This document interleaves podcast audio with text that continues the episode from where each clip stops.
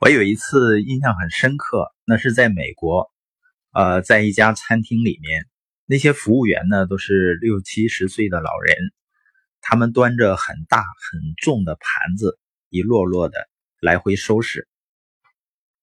我爱人觉得这么大年龄了，怎么还做这么辛苦的工作呢？我说我不知道他们年轻的时候都做了什么，但肯定没有为今天做好准备。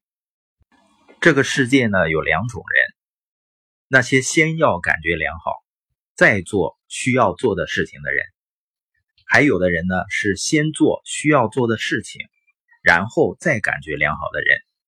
这两种人的人生会有天地的差别。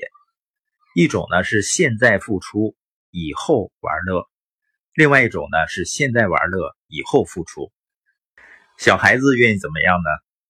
他愿意一直玩乐。那些控制不住自己一直玩手机，只是娱乐的人，他们本质上是没有长大的。